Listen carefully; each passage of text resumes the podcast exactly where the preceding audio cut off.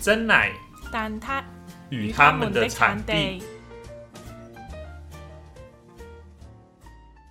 欢迎来到真乃蛋挞与他们的产地，我是阿耕，我是 Momo。 哎，原本我们上一集说第一集要做一个 end， 然后要稍微休息一下，规划下一期。嗯嗯、但是因为最近有一个非常火热的话题，如果有在看动画、有在看 YouTube， 大概都会知道。所以呢，嗯、我们决定临时重出江湖。重出江湖，没有，我们也没有退出江湖啦。只是说，赶快趁这个机会来跟大家聊聊这个主题，就是中华一番。噔噔噔噔噔噔噔。万里长城的那个配乐，那因为真的是太怀念了。那个是它是播旧版的，嗯，一九九九年的版本，嗯，那我也有看，嗯，跟阿耕一起看，对，晚上九点半，然后、呃、准时收看，看大家满满的弹幕吐槽这样子。其实现在各个平台都看得到，动画风也全部都上，嗯嗯，但是为什么 YouTube 上每一集播这么有魅力呢？啊，真的很多人看耶，一万多耶。对啊，因为其实那个对我来说，就像是我们小时候晚上五点半、嗯、六点，然后守在电视机前那种感觉。我懂，嗯、我懂。对，那默默跟我一起看《中华一番》啊，那有什么心得吗？有什么心得哦？我还一开始比较不太能理解为什么《中华一番》特别让大家就是引起共鸣，然后就是会每一天晚上都在看，就是一万多人、八千、九千多人就同时在线上看。那呃，后来阿耕跟我讲才知道说，哦，原来他们以前出现过一个就是二十四小时轮播不停播放的那个那个时代。对对对，大概呃六年前的时候，直播直播线上的时候。对，所以才会引起大家就是又重新再重温一遍这个二十四小时轮播的感动吗？还是就是那个时候应该是在那个时候创作很多梗吧？ 对， 对， 对， 对， 对，很多梗图在那个时候出来。嗯、那香港，我们我们以前看香港的电视台啦，就是澳门跟香港都会看香港那边电视台。那基本上他们虽然动画会重播，但是呢也就是不会说像这一种二十四小时重播，也没有人说在网上做二十四小时重播的粤语版的动画，据我所知是没有。嗯嗯，所以还蛮新鲜的，就是看到大家就是突然间生出一堆各种的嗯迷因，呃嗯、变成迷因一番。迷因一番。但是也其中有一个让我还一边看一边觉得很出戏的，就是角色的名字啊。哦，嗯，为什么？因为我们那边翻译是跟日，基本上会跟日本那边差不多。哦，呃，那男主角你们叫小当家，但是我们就叫刘某星。他的那个广东话也是用这个汉字就 发, 发音成广东话这样子。那女主角就是小丽，我们叫她小，好像是小丽，美丽，美丽吧？嗯，美丽很昵称叫小丽这样。对对对对对。那、哦、但是为什么那个女生会变成，就是女主角的小丽会变成叫嘟嘟？我最最觉得最诡异的是这个，嘟嘟我就每次听到他们称呼女主角名字叫嘟嘟就觉得很出戏。然后、嗯、阿耕说嘟嘟是嗯，哦，这个我来跟你解释一下这整个脉络好了。呃、好好好。哎，其实如果这个事情发生在二零二一年的现在，早就网络上被骂翻了。嗯，对，但是因为那个时候网络还没那么发达。嗯，事情是这样的，其实在一九九九年的时候，台视就已经有播《中华一番》。嗯，我那个时候还有看到那个版本的。那个版本是指说最开始用原名吗？那个、对、嗯，那个时候其实如果是日本汉字的话，应该是写作刘卯星嘛。对。可是翻译组可能为了让它比较好念，因为卯这个字其实在台湾很少见啊。对，广东话也是很少见，所以那个时候叫做刘昂星。哦，用差不多的字。对，然后叫阿昂，我记得是叫阿昂。嗯、因为那个时候我也太小了，我其实没有很确定。那、嗯、我查到，我在查资料确认是叫刘昂星没有错。然后那个时候女主角也是叫美丽没有错。嗯，那其实那个时候都很正常，嗯，直到隔年台视重播的时候，因为有了赞助商统一企业、嗯、你知道吗，有钱就是任性，嗯，多任性，嗯，主角可以改名，嗯，变成小当家，变成小当家，为了推销他们的这些食材、嗯、所以呢它里面的重要角色嗯都改名了，嗯，刘卯星变成脆面小当家、啊、美丽变成嘟嘟小香肠、嗯、现在想一想为什么叫用小香肠，觉得好诡异哦、嗯、就是你女生的名字用香肠的去改名、呃、其实我怎么想都觉得很奇怪，其实长大之后想想也觉得很奇怪，但是你也知道这就是童年的威力啊，对啦，嗯，很多事情就是呃这个命名很不合理、嗯、但是你只要说是童年，嗯啊，好像就就就说得过去。嗯，里面有个叫做呃唐三姐吧，就叫做阿 Q，、嗯、就是阿 Q 桶面、嗯、小当家的师傅啊，不好意思，我童年那个习惯了，所以还是忍不住叫他小当家、嗯、师傅。呃，其实如果日文直接翻译的话，应该叫做赵鱼或者是周鱼。嗯，那翻译这边变成了极地师傅，就是极地水饺的那个师。基地师傅，嗯，师傅都要被 抓, 抓去做水饺了。然后有个罗天大师变成基金的十全十全大师，嗯，这个比现在什么八点档那种冠名赞助还要过分啊！对啊，直接整个名字改掉了，对，直接毁掉童年。但是、嗯、你知道小时候也不懂啊，就是、嗯、哦就，就叫这个名字啊，嗯，没什么问题啊，嗯啊，那长大之后才发现。这就是商人的阴谋啊！但是也只有这一部是这样子吧？其实真的只有这一部是这样，因为这一部就是很多料理嘛。嗯哦、我在想，统一会找这个赞助用途吧？商业考量。对啊，他们可能又觉得说，呃，动画嘛，影响比较不太大、嗯嗯，而且那个时候网络还没有那么盛行，所以这个事情要延上也烧不起来。嗯他那个时候应该也没有什么延上的概念，呃，顶多就是上新闻而已啦。嗯，那这个大集团哪会有新闻去写这个，嗯、对不对？所以我也就可以理解为什么你会这么困惑了。嗯，那默默要不要讲一下你那个时候，你小时候看这部的有没有什么印象？印象哦，印象就是豆豆豆豆豆豆豆，豆豆豆豆切菜 ，L E D， 很有很夸张的那一些吃吃东西的表现，嗯，然后还有啊，他的歌是蛮好听的啦、嗯、，O P E D 这样子，嗯、我们那边还是有播他原版的、嗯、日日文版的主题曲跟片尾曲，所以你们在。看这些动画的时候，你们是用广东话配音的吗？对，广东话配音的。哦，就是跟台湾有点不太一样吧。就是、嗯、呃，我们那边香港那个电视台就会有自己的那个配音组，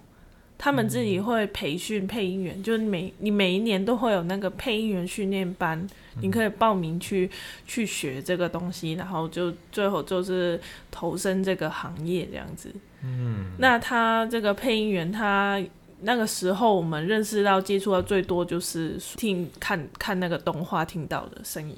哦，以前的电视还没那么发达，没有双语配音这种东西。嗯，就是你可以切换的，之前都是听广东话的。哦，对啊。那呃，我觉得跟台湾有点不太一样的是，就是呃，他基本上那个配音员。他们的咬字要非常清楚哦，为什么呢？因为他以前到现在广呃，以基本上现在可能现在应该会有了，以前基本上动画都不会有字幕，哦、不会上字幕。那所以就是我记得看过一些香港配音员访谈，他们要求你咬字要非常清晰，嗯、基本上就是要给，而且要给小朋友就听得懂你在讲什么。嗯嗯。对，那还有就是说他们的那个男女比例好像是男生也有一定的比例吧？哦，嗯、好像台湾这边我印象中感觉以前也有一些呃那个可以看得到一些台湾的电视台了，我们那边、嗯、那呃有时候会看得到像猎人，我是那个时候是看台配版的、哦、你那个时候看台配版的、哦、对对对对对、嗯、那那就是旧版的话有听得到那个台湾版的配音，但是就会听得出来是很多都是女生配男角，嗯嗯，库拉皮卡基本上、呃、差不多对，还有就是听起来的感觉好像呃都差不多嗯，我觉得这个有几个面向可以讨论啊，嗯，就是说呃我有稍微问一下之前你刚刚讲到说、嗯、呃那个电视台的培训班，那因为我有朋友有参加过那种华视的配音员的训练班，嗯嗯，我跟他问了一下，其实男女比例来讲现在的话是嗯差不多差不多了，嗯，可是在呃，业界尤其比较过去是因为说配音员的这个薪水其实 不, 不高了，不高，真的他们可能、嗯、呃录了只能做兼职的，对，他们可能录了一整部，比如说哆啦 A 梦录了几十集、嗯、但是他们的呃薪资就是就是没有说特别多，嗯嗯，就是可能吃饭都不够这样子的、呃呃、实际上怎么样其实我也没有问到很清楚，但是、嗯呃，以社会对男性的期待来讲，会希望男生去扛起呃整个家庭的经济压力。哦，对啦。所以在这样子的情况下，愿意投身这个业界的男性就会比较少。嗯。当然也有很多是已经我们现在听到非常知名的，嗯嗯，最老牌的。你说刚刚说声音很多很都很类似，其实也是因为呃缺少人。嗯，然后或者说对对对，可能一个人要分饰 好,、这个、好多角色这样子。对，而且其实这个技术配音这个技术，我们觉得好像很简单、嗯，但是如果大家有关注到之前的《鬼灭之刃》中配事件，然后那个时候啾啾鞋、嗯、还有呃好几个网红，嗯，有出来讲说他们在配动画配音的时候，嗯、有多崩溃，嗯嗯嗯嗯，就会知道说。这个技术其实是没有那么容易的，对，真的。那练到炉火纯青的，他们就是一个人去分饰很多角色，所以我觉得这个也可能是你讲说你在过去听到，好像很多声音都很类似，也有可能是因为那个不是我的母语啦，所以这样给我感觉是这样，这也是有可能是这样子。对对对，嗯。那你刚刚讲到说你在澳门看到台湾版的那个配音的动画，嗯，让我想到一个很有趣的事情，嗯，就是。大陆中国大陆那边他们看的动画其实很多是台湾这边配好拿过去的，嗯，还有那个时候很多台湾的偶像剧嗯传过去、哦、中国大陆那边播放。对，我有印象，我那时候过年回大陆我妈那个老家那边，他们电视台也是会播一些台湾的剧集偶像剧，我在那个时候有看过几部、嗯、所以那个时候有个说法啦，呃，中国大陆他们以前看偶像剧的就会觉得台湾腔就是有那种偶像剧的那种氛围、嗯、你现在在网络上搜寻的话，其实可以找到很多人去尝试重现中华一般的料理啊，包括浩哥有做一整个系列的怎么重现那些料理，虽然他最后都是在胡闹然后在中国大陆那边、嗯、好像也有观众、嗯、就是把这些料理重现、嗯、然后我看到一个最好笑，就是最近在播出的那个神前刀工对决、嗯、小当家加热那个菜刀，然后直接砸鱼，说好的刀工呢，砸鱼下去，然后啪喷出来，有没有？然后有人实验过后，那个鱼肉会直接卡在那个钢丝上面。但是因为他没有念，没有念，没有猎人资格，他没有那个身上那个出现那个光环，所以那个刀就没有那个功力了。没没有特级厨师的资格，你是做不出来的。没错没错，你又知道了，你又知道了。那嗯。呃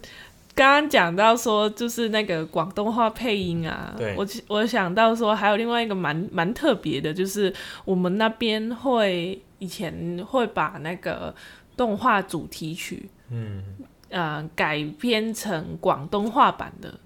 哦，嗯，然后就是曲那个曲调是一样，编曲是 差, 差不多会做到一样的、嗯、但是那个词汇改成广东话，然后会请一些歌手或者是明星来唱、哦、那就是说、嗯、你说明星可能台湾人比较知道有哪一些，大概是是那个吧，刘德华刘、哦、德华有唱过数码宝贝第二部的主题曲、哦、这个我知道，这部这个很有名，连我在台湾都知道。哦，为什么有听过？找到回味动画歌曲，然后看到粤语版本、嗯、哦，是刘德华唱的耶。对，那顺带一提，第一第一部数码宝贝主题曲是郑伊健唱的、哦、不知道台湾这边知不知道这一位歌手、嗯、那呃，还有另外一个可能比较有名的就是陈奕迅啦、啊，他有唱过，他 唱, 他唱那个《钢之炼金术士》的主题曲，第一第一首，哦，的的的的的那一首，哦，对，那那个时候其实是，嗯，我们说九十年代啦，在我们的小时候呢，这个是很普遍的一件事情。嗯、就是说那个、嗯、改编，然后呢就请一些那个时候已经算是有点名气，或者说正要那个歌手出道的一些人来唱，那算是给大家就是看看那市场反应如何啊、哦、看他唱功如何，这样子就会从先从儿歌这边，就是动画我们会 叫, 叫做儿歌、嗯、开始，等于是拿小朋友试水温啦、啊、对对，差不多是这样子。其实日本也有这个现象啊，我觉得、嗯、就, 就, 就是一些你现在很有名的呃一些歌，日本的唱 J-pop 的歌手，他们以前也有唱过动画曲，也是有、嗯、有蛮多的。我记得呃火影有好几个 O P 也是找、呃、有名的歌手来唱，嗯嗯，然后可能就是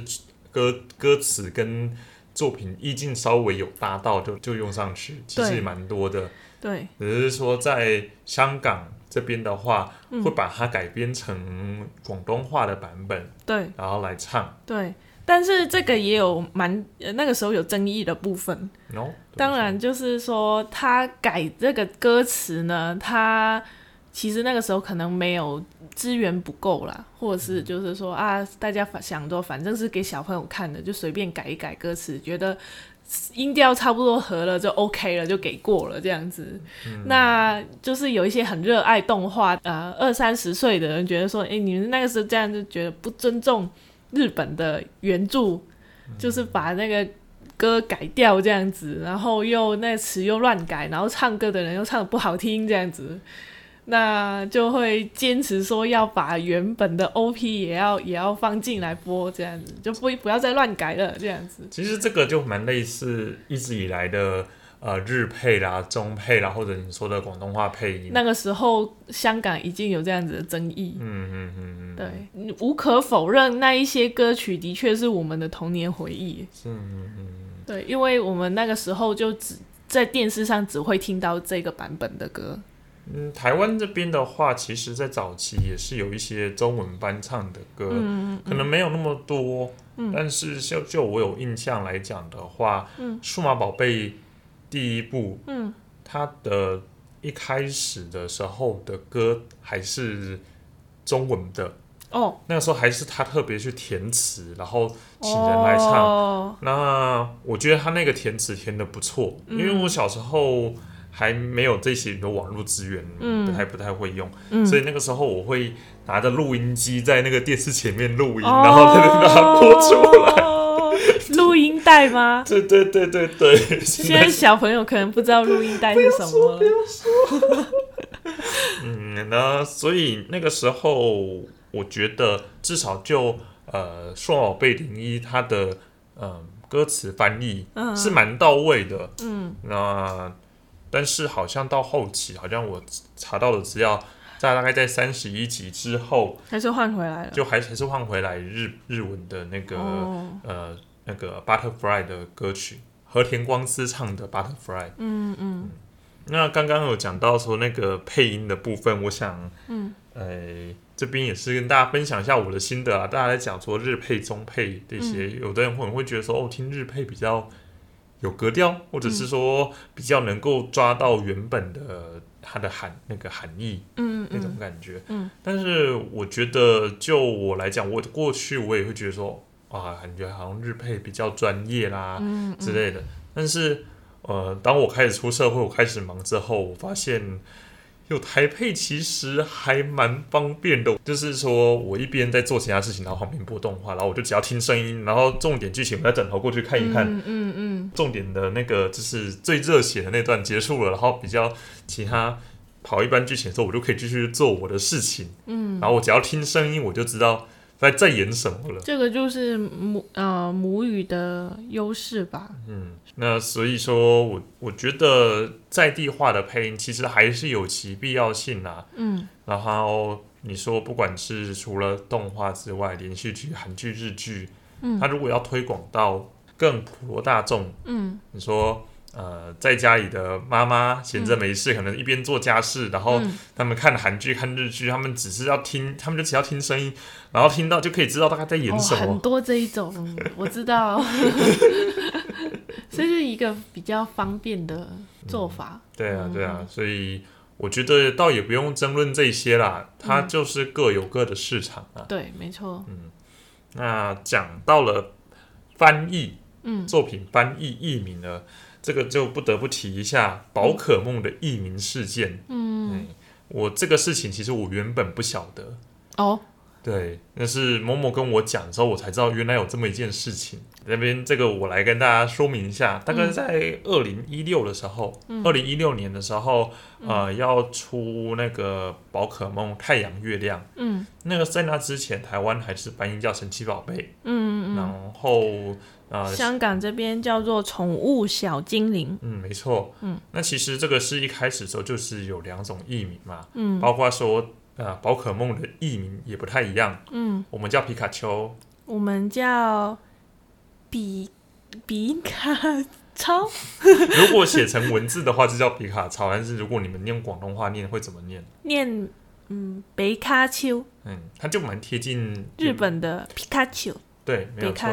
那呃，日本这边说要统一译名比较好推广，所以呢，把神奇宝贝跟宠物小精灵这个译名都 取, 取消掉。其实会有这个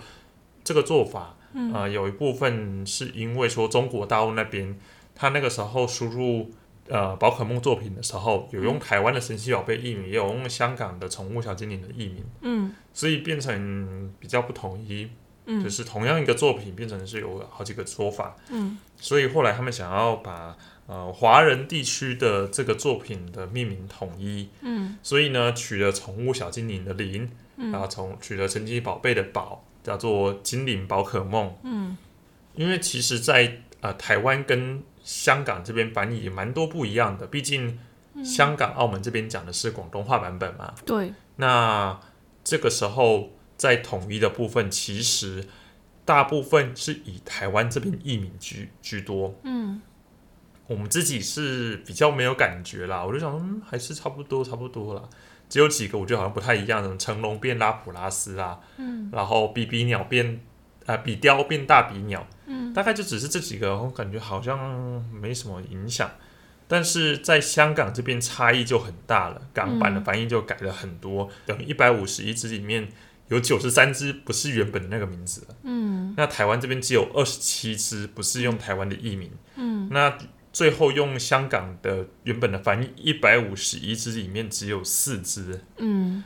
然后其中就是影响最大的就是我们刚刚讲的皮卡超，嗯 的, 的这个问题，因为后来香港这边包括应该说整个华文圈，嗯，都是改叫皮卡丘，对，那如果用皮卡丘广东话版本会怎么讲？皮卡丘，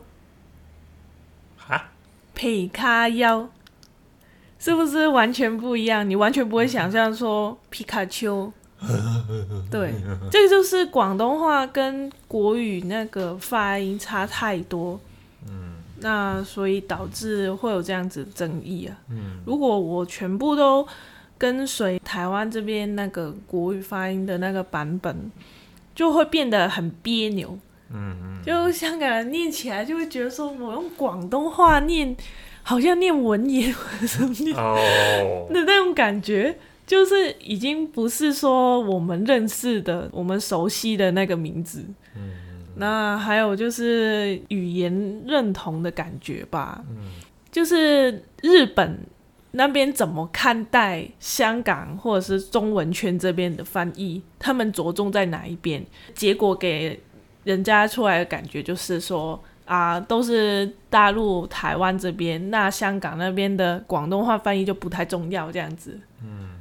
嗯，那个时候会有一些喜欢 Pokemon 的玩家呃，香港那边呢、啊、去联署去跟任天堂那边讲说，请求改名字的这个部分呢再慎重考虑。对，但是呢最后也是不了了之啊， 就, 就还是按照他们原本的规划这样子。对啊，你也不可能跟任天堂斗啊。其实我一开始听到的时候我是蛮讶异的、嗯、就是为什么香港人会这么反感这件事情、嗯嗯、那台湾人一开始是想说啊，十七老被变精灵宝可梦好奇怪哦，这样就是可能网络上发发文讲一下而已、嗯、但是我们也不会觉得说需要去到跟日本官方 抗, 抗议这件事情。嗯，那后来 我, 我查了一些资料，我觉得有一部分其实也是跟、嗯、香港一直受到当时社会风气有关系啊。对，就是一直受到中国中国大陆这边的各方面的侵略嘛，打压侵略、嗯、打压跟侵略都有啊、嗯、包括说、呃、中国大陆不断的迁移到香港、嗯、澳门这边来、嗯嗯、然后以及说、呃、普通话讲普通话的人越来越多越来越多、嗯、甚至就连国外日本这边都要认可普通话而不尊重、呃、广东话的翻译, 翻译、嗯嗯、就觉得说用、呃、绝大部分都是用普通话的翻译为主，嗯，反而让香港人又会觉得说，呃，自己又被矮化了一次，嗯。如果讲到矮化的话，其实台湾人也是蛮能理解的啦，嗯。但是就是就语言这个部分的话，真的是香港、澳门讲广东话为主的，嗯、这个是自己一直在在说的东西，然后却被改变，嗯、那个我觉得是心理的挫折感是更大的，嗯。这个部分呢，因为其实首先我不是香港人啊，那 Momo 其实也不算是宝可梦的、呃、一直以来的玩家，嗯，比较是有在看。那如果说有香港、澳门的听众，然后呃对宝可梦这一块也是有心得的、呃，欢迎留言跟我们分享。我们想要知道说，呃，就香港、澳门的宝可梦玩家粉丝是怎么看这件事情的？嗯，请大家务必留言，嗯，呃，跟我们分享一下。那聊到这边，我们节目差不多来到尾声啊。那不知道这一集我们聊这个配音，然后译名的文化这些差异，大家有没有觉得怎么样？有没有兴趣呢？欢迎留言跟我们分享。那如果有机会的话，我们想要再来聊聊，呃，跟日文配音比较不一样的是欧美动画电影的配音，嗯，广东话的跟台湾这边的又有什么差异呢？所以我是说，像我们这边台湾来讲的话，过去看最多就是迪士尼频道，嗯，那个时候迪士尼频道有很多把那些原本的英文歌曲把它翻唱成中文版的，而且是蛮不错的，连那个就是押韵这些都有抓到，嗯，那不晓得呃，港澳这边在看，就是过去有没有这些欧美动画呢？那配音的部分又是怎么样？呃，港澳这边也是配音还蛮讲究的。嗯、我据我所知，他们是最有名、最重要的那些角色，他们的配音员都是固定的，固定一个人。哦，对，那他无论客串到什么地方都好，但是都是这个配音员这个声音。嗯，那所以米奇就是一直都是米奇啦。那这个时候我记得、哦、我去澳门的时候刚好看了呃广东话版本的《冰雪奇缘二》，嗯嗯，嗯觉得觉得如何？我觉得蛮有趣的。他配音的感觉呢？呃，配音的感觉很微妙，因为我看的是欧美人，但他讲的广我听不懂的广东话。居然是这样子吗？很, 很很神秘啊，很神秘。就是我们刚刚讲到配这个部分、嗯，如果是配一些比较日常般的，嗯，比如说台湾这边就非常有名的，就是像我们这一家的花妈，嗯，她的配音就是很像自己家或者是隔壁的那种阿姨大妈，嗯，就好像这个故事发生在台湾，嗯，那相相对像这种日常般，如果是广东话配音的话。你会不会就觉得说，好像这个故事就是发生在香港、澳门？嗯，对对对，会用很多本土的梗啊。嗯，我觉得这个也是翻译的精妙之处啦。嗯，所以说我刚刚说，为什么我在看《冰雪奇缘二》的时候，嗯，有一种很神秘的感觉，就是我好像听得懂，但是我其实根本就听不懂，因为其实我那个是二刷啦，我之前已经在台湾看过一次，然后在去澳门的时候，刚好广东话的配音版，我就想说来体验一下。结果好像没有字幕吧？我没有字幕，对，只有唱歌的部分有字幕。对，那 Frozen 二里面有一段是那个呃男主角，嗯，就是唱的那种八零年代、九零年代的曲风。啊、哦，那个时候还用广东话配音的版本，就快把我笑翻了。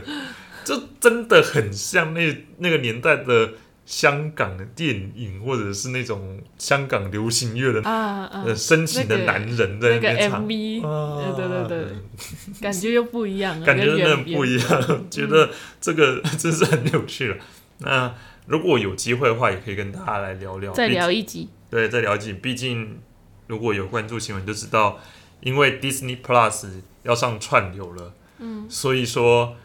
迪士尼频道在台湾这边要收掉了，时代的眼泪啊！嗯，过去必须要在固定时段看的那个节目，嗯，现在小朋友都不会懂那种仪式感，嗯，对，那个就哦就就打开电视，我就其实可以直接看了，打开平板，嗯，打开平板滑一下，没有再打开电视，打开平板的。但是这对我们这一辈来讲，真的就是一个仪式。我。上课一天这么辛苦，回家就是看这个半小时的卡通，去放松心情。对，那有机会的话再跟大家来聊聊这个主题。那下一集呢 ，Special S P 特辑呢，预计会是由我阿耕先来录。那我要来讲讲我小时候成为游戏王决斗者的故事，大家敬请期待。那我们今天节目就到这边啦、嗯，我们下回再见，大家拜拜，拜拜。